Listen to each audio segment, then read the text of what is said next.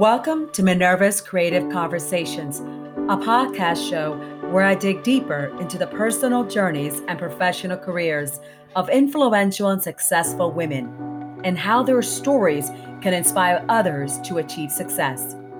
I am your host, Minerva Salas, and today my special guest is Evita Salas, commanding officer of the Phoenix Military Entrance Processing Station. Evita, welcome to the show. Thank you for having me on the show, Minerva. Evita, it is a pleasure to have you on the show. What inspired you to join the United States Army? So, what inspired me to join the Navy, I think, was my father. Uh, so, we have a um, long history of military service in our family, and being more close with my dad, I, you know, got to see firsthand. He was in the army, by the way. Got to see firsthand his experiences, the things that he's done. He's taken me along um, on some of his uh, tours of duty, you know, and I got to see little bits and pieces of stuff that he's done. So I think more than anything, he inspired me. But the reason why I didn't go for Army, everyone in my family did Army. I'm the only one that did Navy. Uh, was I think junior ROTC. I did that in high school, and that left uh, an indelible impression on me. And I think that's what really made me pursue Navy as opposed to some of the other branches of service. So and here I am, um, 13 years later. I'm happy to be here. And you had served as a naval flight officer aboard the Charlie Orion in Hawaii. How was that experience as a female aviator? Oh, so yeah, PP Charlie, yeah, Orion, yeah, absolutely. It was um, a really good experience. Um, that was one of the highlights, I think, of naval service was serving in aviation, mostly because of the camaraderie, uh, the squadron camaraderie uh, that you have with the people you work with. So P3 Charlie Orion is a large multi-engine aircraft. Uh, its main mission is surveillance and subhunting. And so we have large crews uh, on board uh, that aircraft. Sometimes we have over 20 people or more. Sometimes we have guests on there. So we, we can have a lot of people on there. And then you, you grow really close with your crew and, and you build bonds with your teammates. So I think more than anything that that's what I enjoyed most about aviation was that part of it. I think one of the good things about naval service, at least the Navy, I can speak for the Navy, is the opportunity to on ramp and off ramp is what we call it, to be able to switch uh, different career paths at different points of your career. So I got to a point where I was in that right sweet spot, I guess, you know, the time and service and everything. And I had little children, and I was working at the time at Navy Personnel Command.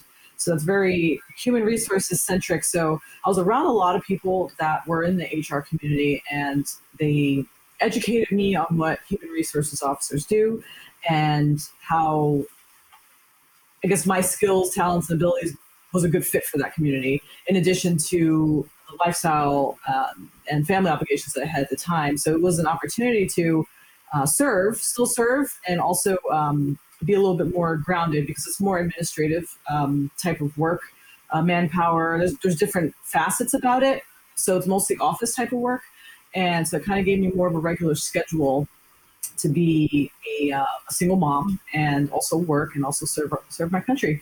So it seemed like a really good fit career wise um, and work life balance wise as well. You know, having a, a regular schedule that does help as a career mom. Um, what are the ages of your children? Right now, I got an eight year old boy and a six year old daughter. So you have your hands full with these kids. I certainly do.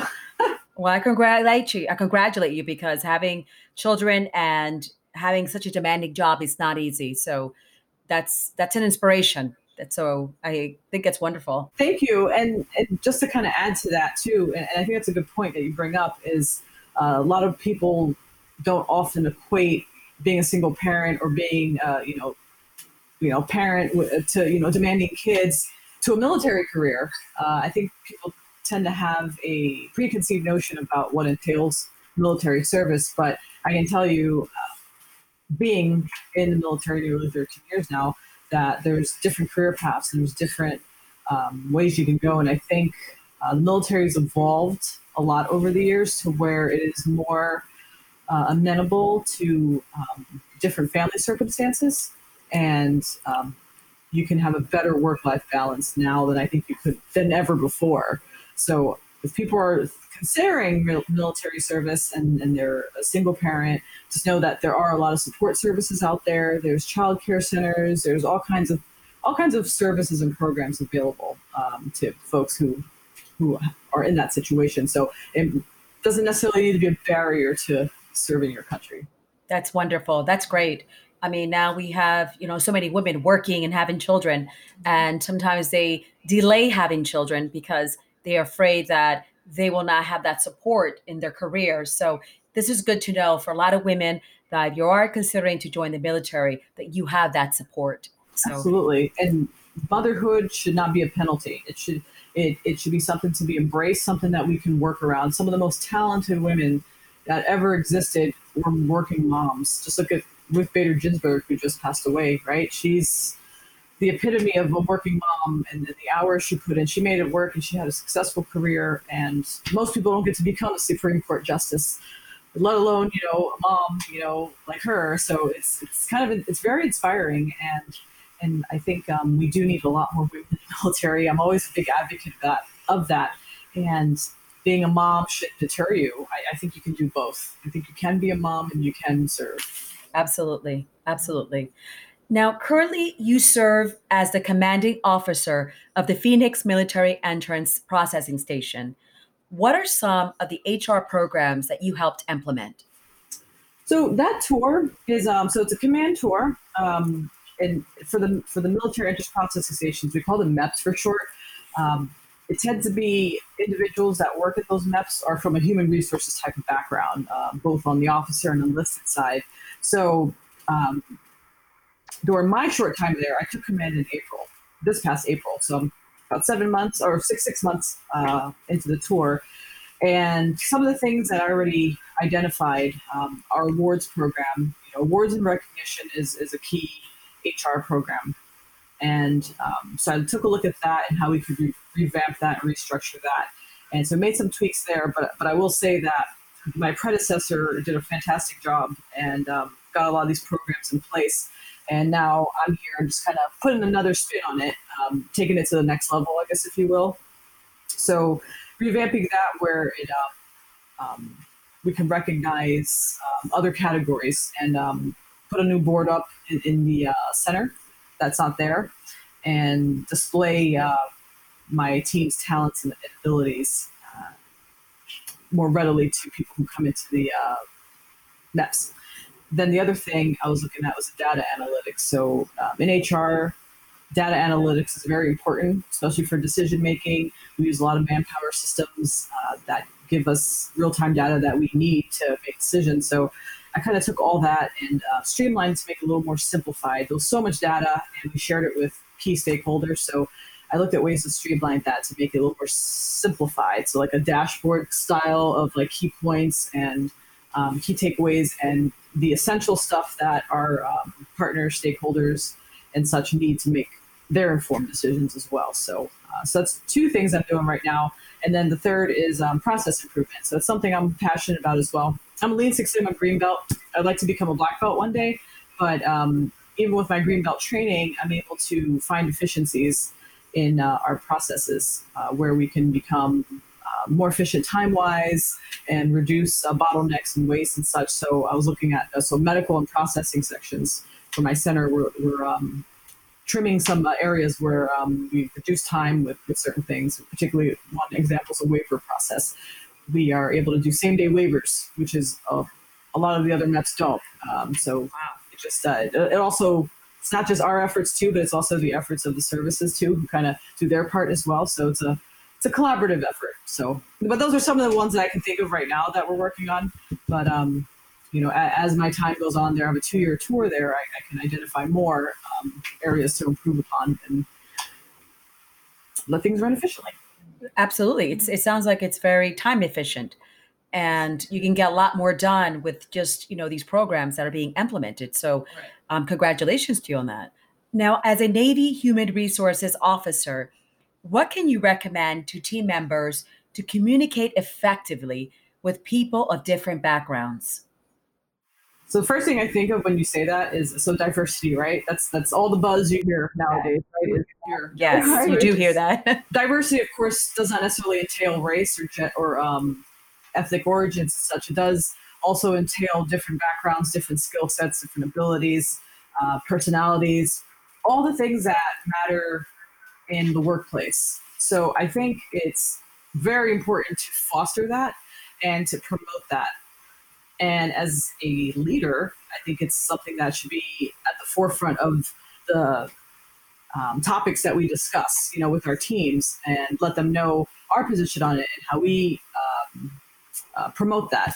So um, that's something that I always encourage, and um, I think the more diverse the teams are, the, the more value added uh, the inputs and um, the perspectives. So when you have everyone thinking the same way, things kind of become stagnant and progress doesn't typically happen when everyone's on the same page. You get groupthink, you know, that happens. So to, to mitigate that, you need people from different backgrounds, personalities, and then you have different perspectives. And although you may not always agree on things, but you can see things from, from different viewpoints, and you can build and incorporate that and build uh, a solution that's multifaceted that that incorporates all these different viewpoints and perspectives and diverse opinions. So it just makes a very rich uh, work environment. And so yeah, so as a leader, I, that's something that I, I, definitely find very important to uh, keep at the forefront and um, and whenever when able, keep a diverse team. I think that's I think that's great because also it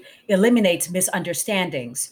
You know, eliminates the misunderstandings, and you having people come in from not just eh, like you had just said it's not a race it's not just race or ethnicity it's different skill sets um, different experiences. So if you have all these people with all that vast knowledge coming from different areas different backgrounds you're going to have your end results going to be much better. I think it's uh it will you definitely will be able to solve better problems uh, and it's very important. I think as a leader that's something that's really important that your group understands people of different backgrounds and able to work together to come to you know to solutions. Absolutely. And now this is interesting. You recently did a ted talk dau which is the defense acquisition university. And you talked about the silent observer. Can you elaborate on what is a silent observer? Thank you. Uh, silent observer is someone who who hear something, see something, and they do nothing about it. Uh, so that could be in relation to the TED, TEDx talk that I did. It was in relation to military sexual violence, which encompasses sexual harassment, sexual assault. Um, that's the uh, catch-all phrase to kind of encompass all those wide-ranging um, actions, right? Um, so the silent observer in that case would see someone making a joke or hear them, or they'll see a poster, or they'll um, be around when a conversation is had about about um, sexist jokes and things of that nature. It could even be as far-reaching as witnessing a sexual assault, which is probably less likely to happen uh, than witnessing or hearing a joke or a comment, uh, which happens more often than actually witnessing a sexual assault. I'd say so. That's not an observer in that case has the opportunity to advocate or to even something as simple as, you know, that's not something we should be saying in the workplace. It's not appropriate. Just taking some kind of action doesn't necessarily mean putting up a billboard or or screaming to the top of your lungs on a corner. So that that's not necessarily what um, how a silent observer uh, can change from being a silent observer to an advocate. It, it starts with the most minute things because those minute things, when people aren't enabled and empowered, those turn into bigger things. So stopping them sooner rather than later will prevent a lot of the problems that we still have in the military with sexual harassment and sexual assault. Um, so that's what I mean by uh, the silent observer, someone who sees it, who hears it, but they do nothing. And uh, unfortunately, that that happens um, too often, where uh, people witness. They don't want to put their neck out or they will be ostracized or they're fearful that um, they're going to be out of the in group um, and that sort of thing. But uh, in order for change to happen, you know, those types of uh, disruptors need to happen. You know, the uh, folks who come up and, and, say, you know what, enough is enough of this. You know, this is not okay. This is not right. This needs to change. So, so you had said that mm, a lot of the silent observers do nothing. And it, it just seems that maybe they were fearful of the repercussions of what could happen if they if they did speak up.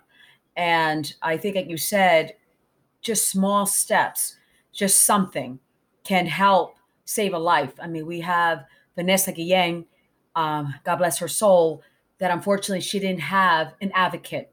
You know, she reached out, she even informed her mother that she was sexually harassed. And a lot of things, you know, could have been done. Other things could have been done to save her. So I think it's this is so important that even if it could be anonymously in some way, but do not let these type of acts go full forward. We have to do something. So I, I, the military is, I think, is doing its best. Unfortunately, the Vanessa Guillen was a very unfortunate incident, tragic, yeah. and it was very tragic. So let's move this forward. Let's definitely. Um, this is something that needs to put be put to light so we can protect you know not just to women also men you know there was there's also men that have been um, that can be sexually assaulted as well so this is very important and i thank you for doing the ted talk on this and getting this out there and putting it to light and and that's the reason why i did the ted talk too um, um, I, I chose that topic because it was an area where i think more can still be done yes. than what's been done and um, and I think of Vanessa Guillen and, and I think about where was her silent observer? You know, where where was the person who, who may have witnessed or who may have, you know, observed something that was off, you know, that could have potentially saved her life. Exactly. So that that's the far end of the spectrum, you know, murder, you know, with these actions. That's that's what it could lead to. And the the, the man that killed her, who's now deceased also, um, he he did so. Who knows the reasons why? But there was there was some something there. You know, either he you know he felt empowered to, to do it, or something that triggered that triggered him to to take this action when that trigger should not have been there. So that's the thing we want to we want to prevent. We want to prevent those triggers from happening. And unfortunately, um, a precious life is lost. And what we can do now, we learn from this, and we can do better. We can be better, and we can encourage others to do better and be better, and eliminate this once and for all. But um, it takes it takes more than one person to do it. You know, it takes a, a collaborative group effort. It takes people caring enough and seeing the importance and taking action. Exactly. Thank you for that. We have amazing leaders in the military, and I'm sure you can share with us amazing advice and I wanted to ask you what advice can you give someone to help them handle uncomfortable situations in their work environment? So, great question. Thank, thank you for that. Um, for one, uncomfortable situations are going to happen. So, you're not always going to be prepared for it. But the best thing you can do, I think, when uncomfortable situations arise, depending on what they are, of course, right, is to ground yourself. I mean, to be poised and tactful. So I, I always say that because you don't want to overreact. Um, it could be something that that just really throws you off guard or catches you off guard. You really want to be in a place where you can be focused enough to address it. So if, if it's coming from a place of, of rage or anger or um, sadness or uh, you know extreme emotions, you may not make the best choice in that matter. Um, for instance, I'll give you an example. So uh, you're in the workplace and somebody says an offhanded um, remark that just upsets you. Um, it could have been, you know, something about, you know, a friend of yours or, or, or something to that effect, you know, just, just an example. And uh, rather than um, attack the person or, or say something that might make the problem worse, uh, just the best thing you can do is just take a breath, um, gather yourself. May not, you may not even say something at that moment, but when you feel that you're ready, if you are at that moment, sure, or you can come back later on, uh, an hour later, half hour when you kind of calm down, you had a chance to uh, get yourself in a good place to have that conversation with the person. Um, if you're not comfortable talking to the person, you can always uh, have a supervisor or someone else come in and, and assist uh, with that discussion, share your concerns. But the last thing you want to do, I think, is to let things fester, let things linger, and, and keep it and internalize it to where it bothers you or keeps you up at night. And um, then you kind of wish that you would have done something differently. So if something bothers you, and that, and that kind of ties into being a silent observer, to kind of is to not let things linger and fester. You want to address things that are that are off, um, whether it's that example I mentioned or even something bigger or smaller. So, um, and the best play, the best way you can do that is from a place of of clear mindedness, uh, a uh, place where your emotions are, are in check, and and you're not in a position where you're going to aggravate the situation worse. Well, Evita, thank you so much for joining us today. I am truly grateful for your invaluable advice and for being such a positive force for women in the military. Thank you for having me, uh, Minerva. It's been, been a pleasure to be on your show. Um, thank you so much. You're welcome. Thank you, Evita. Thank you for joining me. Please subscribe to our podcast to learn more about these inspirational stories. I am Minerva Salas, and I'll see you next time.